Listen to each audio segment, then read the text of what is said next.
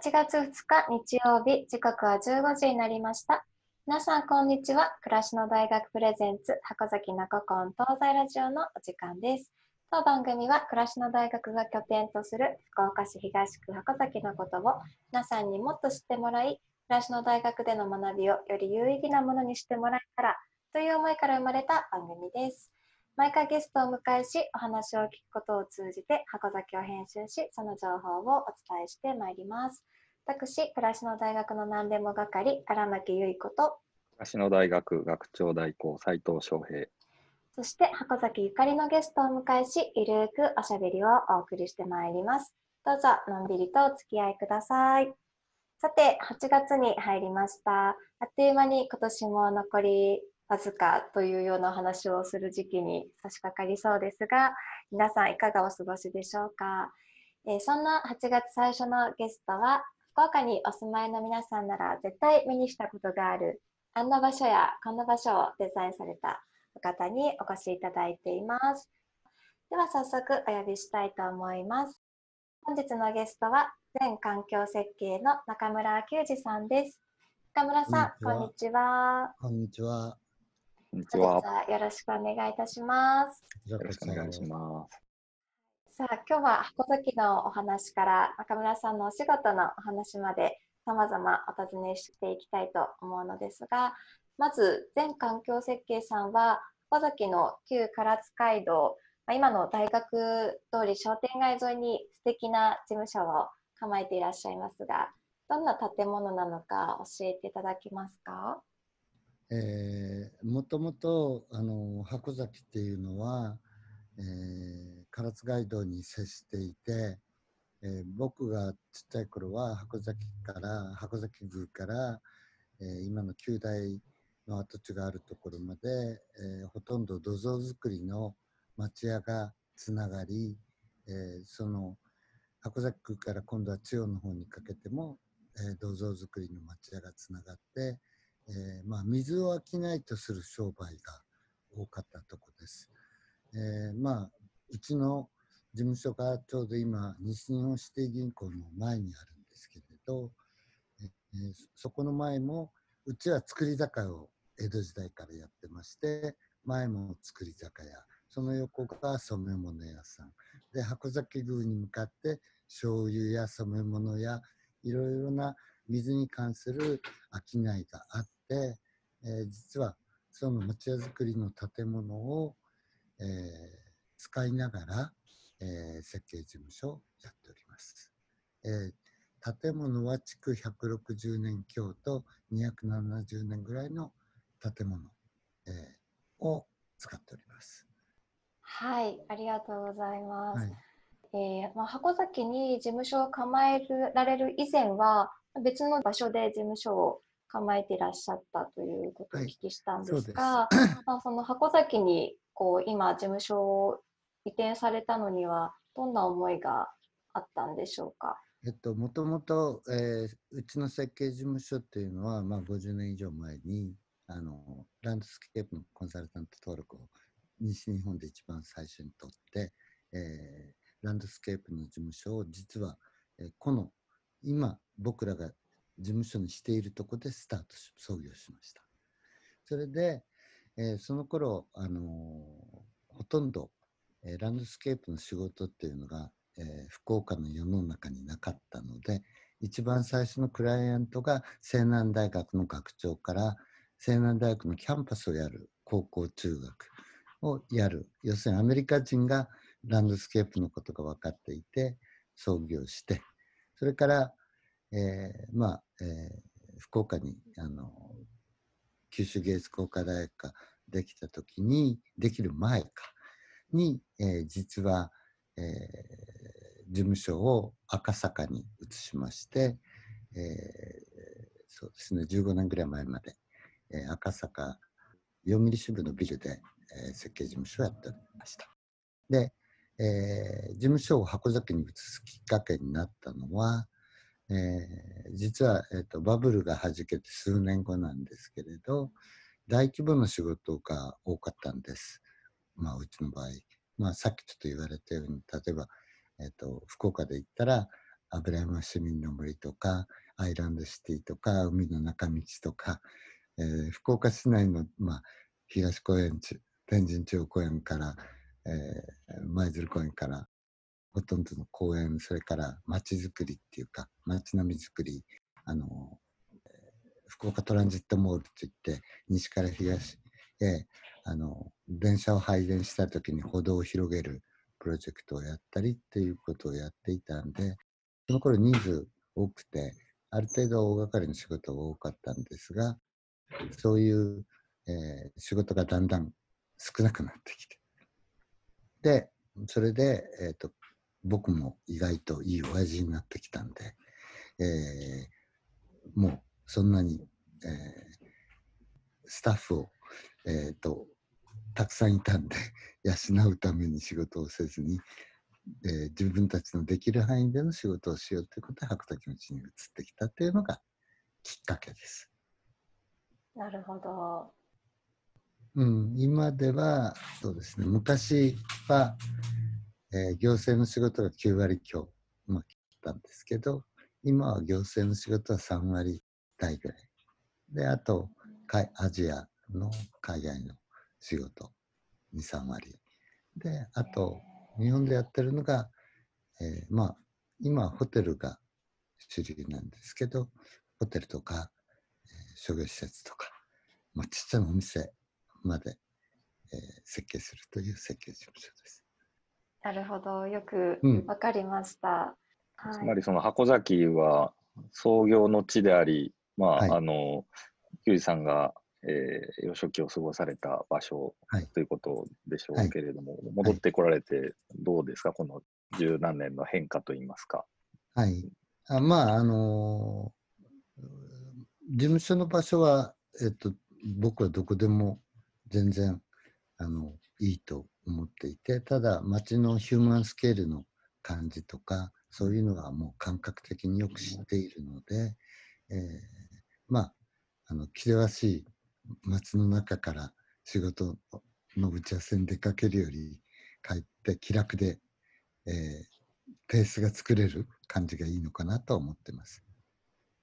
まあ本当は僕が、えー中学校、高校ぐらいまでかな、えーは、えーほとんどこの街並みっていうのはまだ銅像作りの建物が残っていて、あの都市計画道路が、えー戦後すぐ決められたことと、まあ、皆さんがあの土地を意外とうちの町内とか4軒で町内一つが成り立ってたんですよ。だからみんな区画が大きいんで、えー比較、えーと、この通りに接したところってマンションにしやすくて、ズドンズドンとマンションが建っていって、えーと、ちょっと昔の面影がかなり消えちゃった。それから、あの、旧大そのものが箱崎の浜の埋め立てによって、だいぶ漁業権放棄とかによって、その昔、えー、もともとあの電車道通りがを境に、えー、と海の集落と山の集落があった文脈が、えー全部崩れちゃって、えーまあそれとマンション建つことによって、えーまあいろんな方があの入ってこられる。それで新しいコミュニティができてるんですけれどもその昔の、えーていうんですかねの脳と、えー漁漁港海とそれから街道筋の商いの商人とのそのコミュニケーションそのものが、えっとだいぶ弱くなった箱崎になってるっていうのは感じていてそれがなんかいい感じで結びつけばいいかなとは思ってます。でもそれを支えてくれてるのは多分箱崎宮だと思うんです。あのまあ箱崎に毎月祭りがあるんですけどあの玉瀬りから始まり北条屋から名越祭から全て海と山の関係を、えー、合区北条するとか、えー漁民が勝つか農民が勝つかの せせり合いの玉瀬競りとか、えー、全てが氏子の生活と自然を崇めることによって集落を守っていくという本質がまだ残ってるんで、えっと、そこら辺の本質を若者とか新しく住んでる人が理解し受け継いでいけることはすごい必要だなと感じながら、えっと、ここの場所で仕事してます。なるほど。ありがとうございます。うん、まあ、このラジオの放送もそういったあの受け継ぐことの、えー、お役に少しで立てればという思いもありますけども、うん。うん、えー、今のその、ただお宮からずっとこう続いてきた町の営みみたいなところが、えー、あって、まあ、その中で、あの通りの中でもほとんど唯一と言っていいぐらい、あの素敵な酒蔵の建物が残されている、面影を残していると思うんですけど、そのまあ街並みに関して何かその思われるところというか、はい、まあ、あれば教えていただけますか？はい。は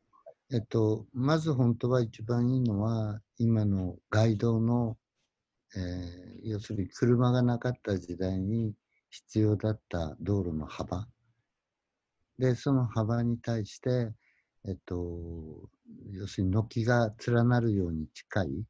要するに江戸時代からあの明治大正にかけて、えー、作られてきた街並みですので、えー、素材が全部地域の素材を使って、えー、統一されたあ、えっと、一つの風景を持ってた、えー、そういうガイド数に対して例えば海に向かって、えっと、本当は網や縦筋っていうわざわざ名前がついてるぐらいに風が抜ける道は1本しかなくて、えっと、ほとんど海に向かったあの道がですね全部クランクしてるんですね。えー、例えば今のセブンイレブン辰巳屋さんがあるところからあの接待場の方に行くとこの路地を突き当たると社があって、その社が一回左にクランクして、えー、海に行ってっていうふうに、すべての箱崎の縦筋っていうのは風が抜けないように、えー、全部クランクして、で、クランクの突き当たりの先に、例えばちっちゃな神社があり、えー、建物があったら、鬼瓦が道に向かって真ん中につけてある。要するに魔除けができる。そういうものの、えっと、風景。えっと、僕、えー、あることをやってみて、江戸中期の、江戸中期、も江戸前か、え前じゃないけど、江戸中期の絵図とか、そういうのを、えー、全部今の地図とか戦前の地図とかに重ね合わせると、えー、もう江戸時代からの今箱崎の町の中にある温泉屋敷とか全部の神社とかお寺とかは全部同じ位置にあります。全く。そこだけ変わらずに、えっ、ー、と、町が、えー、都市計画の法律建築法によって近代化しちゃったと。えー、そこのアンバランスはあるんですけど、本当は低層部にもっとそういうにぎわいがあったり、この近年、数年間の間に、えっと、若若い人が意外と街にこだわりを持ったお店を作ってくれたり、それが点々と、えー、なんかつながってきそうな気があって、あれがもっと本気でつながると、すごい面白い新しい街になるんじゃないかなとは思ってます。だいくつか残ってたらもっと嬉しかったんですけどね。もう今更言ってもしょうがないんで、それをその新しいあのスケスケール感でどういうふうにつなげていくかっていうのは絶対やっていくべきことじゃないかなと思ってます。非常に説得力のあるお話でした。はい。そういった、まあ、その、まあ、古いものがね、残念ながら残らなかったころもありますし、まあ、あの、社なんかはしっかり残ってるっていうところを、はい、もっと皆さんね、その意識していくと、まあ、あの、いい街づくりが今後もできていくと思うんですけども、うん、まあ、あの、その中で、まあ、新しく変わっていくという意味合いとしては、うん、あの、うん、九州大学の跡地の方にまで、こう、街がどうつながっていくのかなみたいなところも気になるところなんですけれども、あの、九州さんご自身関わられてあって、はい、まあ、あの、当然そういったことが意識されているかとは思うんですけれども、はい、具体的には、その、はい、どういうふうな街の連なりを構想されてい。らっしゃったんでしょうか？はい、あの、もともとは、えっと、九州大学を誘致する前は、あそこは地蔵松原が箱崎の松原からつながっていて、えーと、サンゴ線よりずっとまだ内陸多々良川寄りに、えー、地蔵松原があってちょうど原稿ボールヤートが出てきた線ぐらいが松原と,、えーと、農地農地といってもその頃農地という概念はなくて素材という概念で、えっと、箱崎っていうのは、えー、極端に言うと日本三大素材場という、えー、その頃野菜っていう概念がなかったんで菜種油とかそういうのを取る、えー、農地が農今でいう農地があったんですね。で実は僕ああることから偶然あの箱崎宮の歴史の中で油座っていう話を見つけて、えっ、ー、と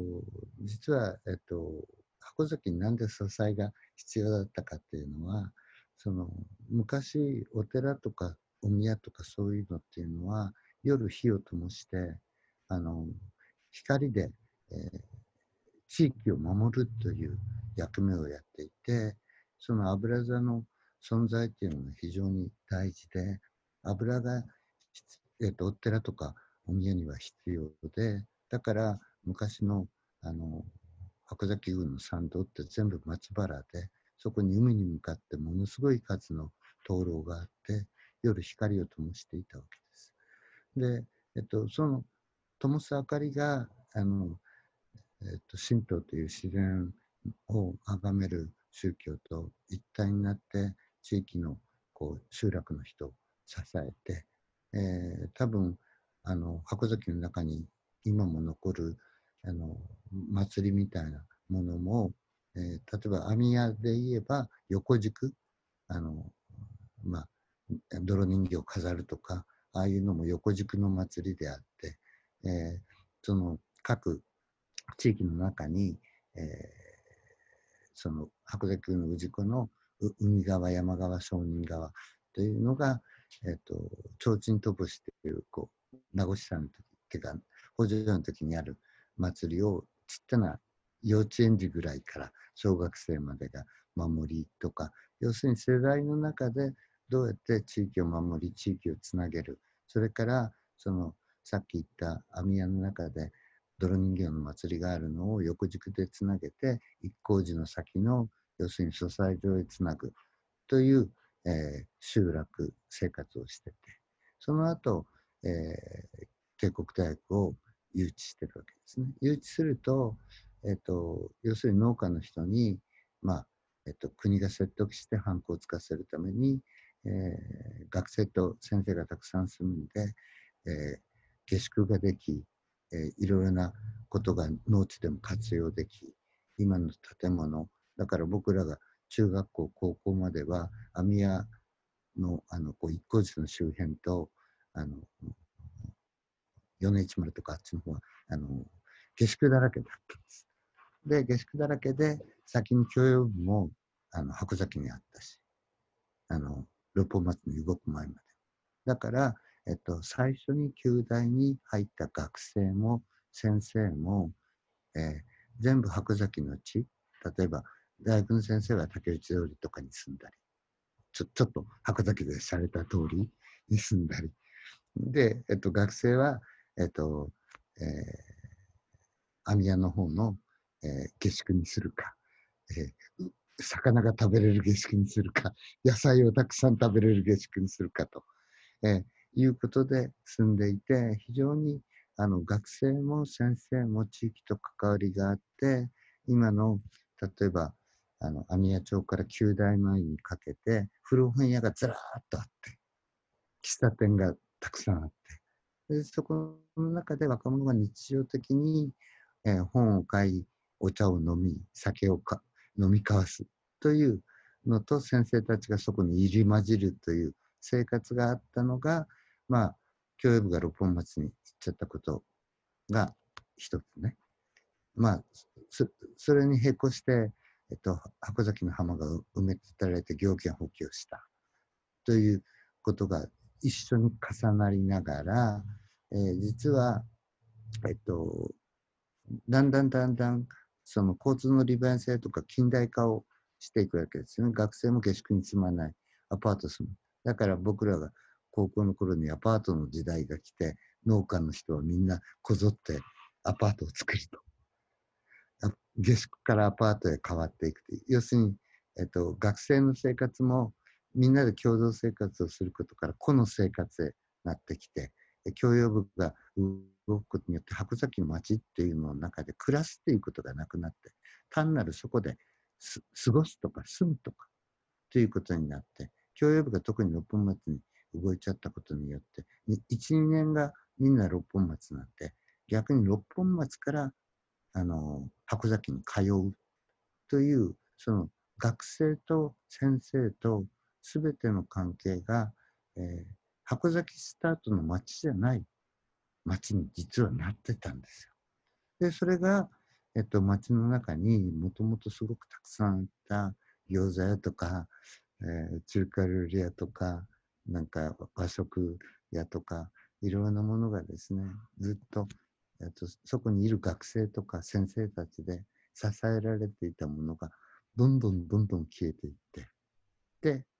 それに、あの、なんていうのかな、この唐津街道に交差する、あの、都市結道路が軸としてポンポンって抜けていくっていう、まあ、実は箱崎の面白さっていうのは、えっと、箱崎って、こう、えー、繊細で焼けてないんで、通過交通の場だったんですね。旧国道3号線とか、周りで、えー、通過をして、箱崎を目的に人が来るっていう街ではなかったんですよ。だから、えっと、みんなは3号線を抜けて横から、えー、カシの方へ行ったり、カシの方から天神の方へ行く。箱崎を目的にしてくるんじゃなくて、箱崎のあの唐津街道っていうのは狭いから危ないけど、えー、抜けれればいいぐらいの道で、その、あれだ、そういうこう、市の周りの人は全部箱崎に目的にするんじゃなくて箱崎の人が箱崎の中で暮らすという町だった。でその暮らすという町の単位と、えっと、町の在り方っていうのは僕はあの再度今から旧大ができること時に見直すべきだと思ってます。要するに、えっと、通過交通の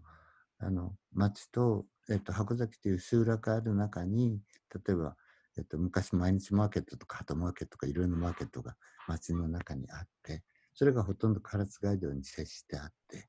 で、その中から郊外にお店ができて、えー、逃げて、えー、人が買い物とかでは外へ逃げていく。まあ今、今度若者が入ってきて、もう一つ違う逃げ合いをひょっとしたら作れると。だから、えっと、旧旧大がまあ、来る前の箱崎のことをまず知る。その次に教養部が、えー、六本松に行った後の箱崎のことを知る。それから、えっ、ー、と、都市計画道路とかが入ってきて、通過交通なんだけれども、JR の駅が、例えば、あの、なんて箱崎区からちょっと東へ移ったとかによって、えっ、と、集合住宅のこう密度がこう動いてきましたよね。その動いた中で、えっと、今の生活の場みたいなものが、その、どこにどう点在して、どう点と線をつないでいくかというのを見直しながら、それが旧大の中に一体につながっていって、今度の旧大というのは壁がない街なんで、今までは壁がある学校だったので、今度は周りにエッジが全部開放されて、要するに箱崎の旧集落と一つつなぐ。それから新しくできた埋め立て地区との集落というか、あの居住地区、それからいろんな地区とどうやって新しい地区がつなぐ。あと今度、貝塚とかあっちの方と、えタタラ川とかあっちの方の生活とどう旧大がつなぐ。その、要するに、つなぐ関係が明確になって、えー、新しい旧大の町の人が、えー、箱崎に流れ、箱崎の人が旧大の中にも行って、こう、一体になるというそのヒューマンスケールのつながりと、要するに営みのつながりですね。特にあの文化とかものを作るとか、ちっちゃなものを買うとか、そういうものがこう全部、えっとま、街の中から旧大の中へつながり、旧大の中から街の中へはみ出してくるって。そういうものがぜひあってほしいし、まあできたら、あの、新しく住む旧大の住民たちも箱崎宮の祭りとかに参加をして、えっと、祭りっていう関係が、えー、その箱崎の町、新しく住む人が箱崎の町へ関わりを持つ持つことと、今度は箱崎宮の祭りも旧大までと飛び出していって、極端に言ったら宝座の屋台がずっとつながるとか、なんか、あの、みこしがそこの中を通るとかっていうことも考えながら、やはりその、えっ、と、長い歴史の中で町の集落を支えてきた、あの、お宮の関係、集落の関係の文脈がですね、あの、旧大っていう領域で、新しい旧大という領域で区切られなくて、どうつながるか。それ、つながるっていうのは単なる都市計画的なもので、生活とかさっき話した営みとか、にといういろんなものでつながっていかないとつながらないし、学校区でつなげても僕は意味がないと。コミュニティが生まれないと思ってます。でそういうことをどどうやってみんなでつないでいくのっていうのは、えーと、特に近年入ってきたあの博崎博崎にいる若者とか、えー、次に入ってくる 球大の中にで生活する人たちとそのうまくコミュニケーションを取れるようないろんな仕掛けを作っていってつなげるっていうのが一番大きな基本じゃないかなと。まあ、突然のこと。はい、はい。ありがとうございます。すごい盛りだくさんで、はい、あの昔の話なんかすごく勉強にもなりました。はい。はい。そうですね。なんかやっぱりせっかく箱崎にはあのお宮っていう町はいろいろ変化は時代ごとにあったと思うんですけど、うん、お宮っていうこう不動のあの存在があって、うん、まあ、そういうこうコミュニティを作っていく時にもこう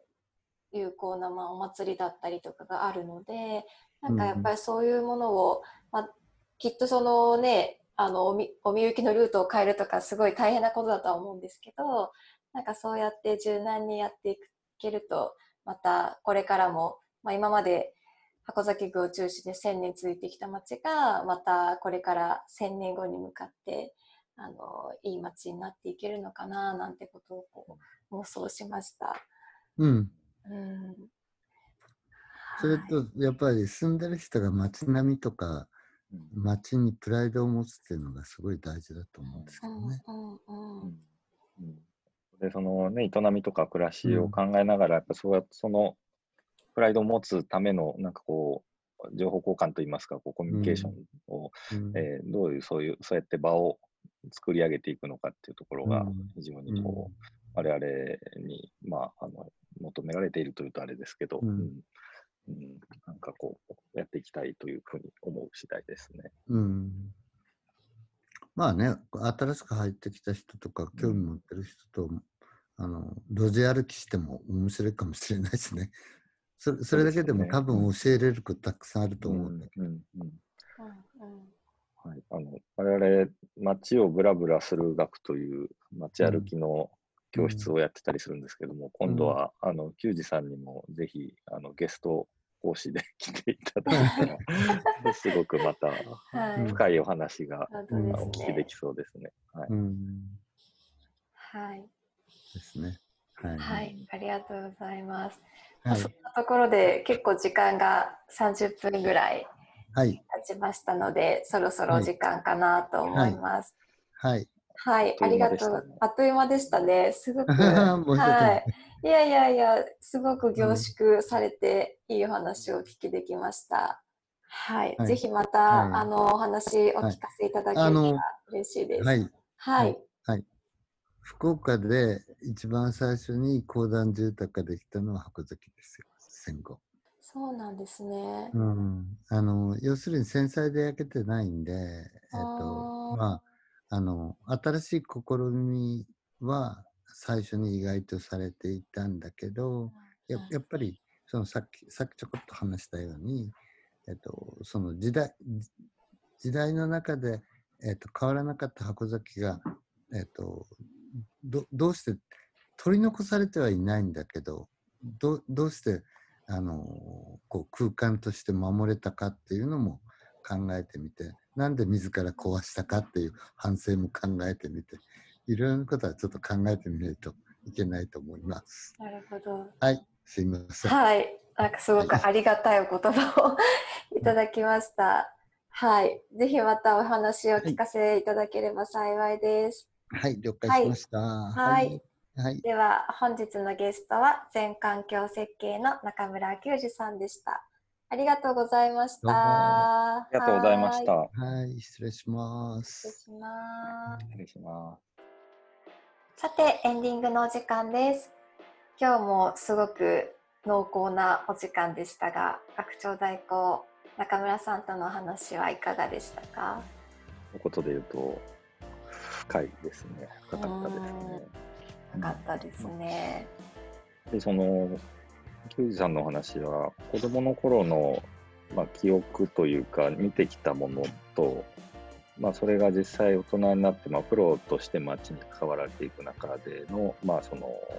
専門的な知識だったり、まあ、歴史的な経緯みたいなものを、まあ、あの、一体的に、あの、統合してお話しいただけるっていうのは、本当にこう、貴重というか、まあ、すごいことだなというふうに思いましたし、うん、なんかそうやってこうあの世代の方から、まあ、我々の世代、さらにその下の世代にこう引き継いでいくということの、やっぱりこういうそのオーラルヒストリーというか、まあ、口伝といいますか、そういうことが、えーもっともっとあの今のうちにしていくべきことだろうなっていうふうに感じました。はい本当ですね。私たちがこう暮らしの大学っていうこう暮らしを考えていくあの場としてやっていく中でのすごく示唆をいただいたというか、まあ、暮らしというキーワードがね、うん出て出てましたきので、はい。うん。でそれをね、つないでいくことができれば、まあ、はい。その空間的にも時間的にも、はい、うんあのうん。つなげていきたいし、その場をどんどん作っていきたいなというふうに思いますね。はい、本当ですね。あとまたお話伺いたいですね。うん、今度本当に街歩きしながらとか伺うとまた、はい。え面白いと思う。そうですね。はい。そして当番組箱崎の古今東西ラジオではこんなことを聞いてみたいといったリクエストや質問なども募集しております。リクエストや感想はメールにてお寄せください。メールアドレスは箱崎 .radio.gmail.com となっております。些細なことでもどしどしお寄せいただければ幸いです。えー次回の放送は8月9日日曜日15時からを予定しております。ぜひお楽しみにしてください。では皆さんまた来週お会いしましょう。Have a good afternoon. Have a good afternoon.